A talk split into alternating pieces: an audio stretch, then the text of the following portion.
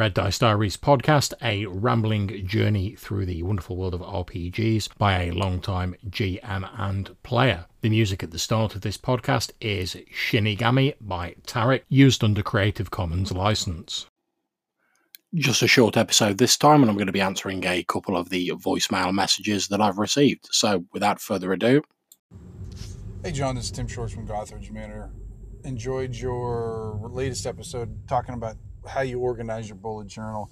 The here's the ironic thing with me. I, I've been doing bullet journaling for developing adventures for oh gosh, I don't know how many years now.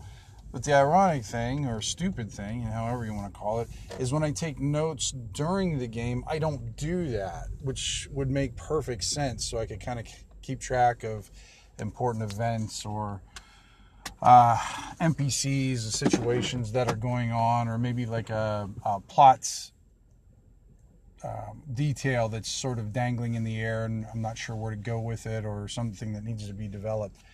I think it would be helpful if I did do that. So maybe I got to start doing that this week. So thanks, John. Great uh, episode, and uh, be listening. Thanks. Thanks for getting in touch, Tim. And yeah, I entirely sympathise with that. It's something I have an issue with myself, even though I've got the bullet journal and I try and make notes during my session.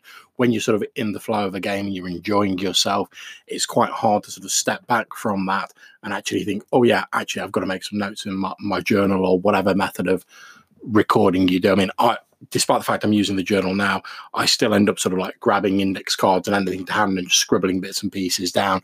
And I'm trying to discipline myself at the minute to actually copy those notes up into the journal afterwards so they don't just get lost or misplaced as inevitably happens.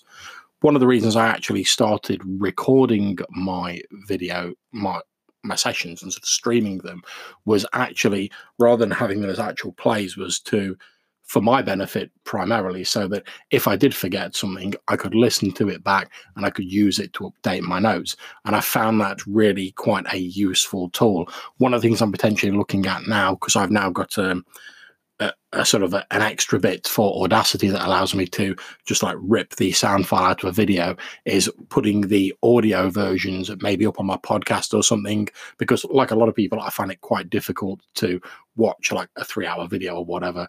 Whereas if I'm sat down on my notebook, I can easily have the, the audio file on my phone, put my headphones in, update the notes as I listen to it so that that's some of the ways I'm trying to sort of keep my my note taking up to date. But yeah, it can be a bit of a struggle to remember to do that during a game. I entirely sympathise. Thanks very much, Tim, for your call. And I highly recommend anyone who's listening in to check out Gothridge Manor's podcast. And here we go with our next call. Hello, John. This is Rob from Down in a Heap. Thanks for the uh, kind words and encouragement. I really appreciate it. Uh, you're my first caller, so that's uh, that's great. And I think you summed up my position better than I did. And to your point, yeah, I see that if a DM were to try and keep pushing that that strange envelope, I could see it. You know, trying to top themselves with each session. It would almost spiral out of control, like some adrenaline junkie trying to outdo their their last stunt. But um, I just recently found out you had a podcast after hearing you on with Colin Green doing a collaboration, and I had seen quite a few of your videos and enjoy them all. And start listening a lot more to your podcast, um, and look forward to seeing behind the walls. Thanks a lot. Bye. Thanks very much for getting in touch, Rob. I'm more than happy to be your first caller, and I've enjoyed the episodes that you've put out so far. And I think you make an important point that it's very important for people producing podcasts, uh, YouTube videos, etc., to get feedback from people because it can feel a bit like you're sort of shouting into the void when it's just you beavering away on producing this content. So it's always nice to find out that people are actually listening and taking an interest in it.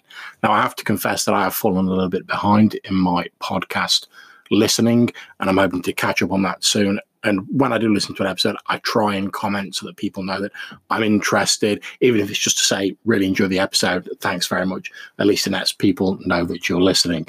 Glad you've enjoyed my podcasts and that you enjoyed the videos that I've put out. That's greatly appreciated. And also your comments on Behind the Walls. Glynn's been feverishly beavering away at it, getting it ready for release. I've seen an advanced copy of the final PDF and he's done his normal grade A top class work for it.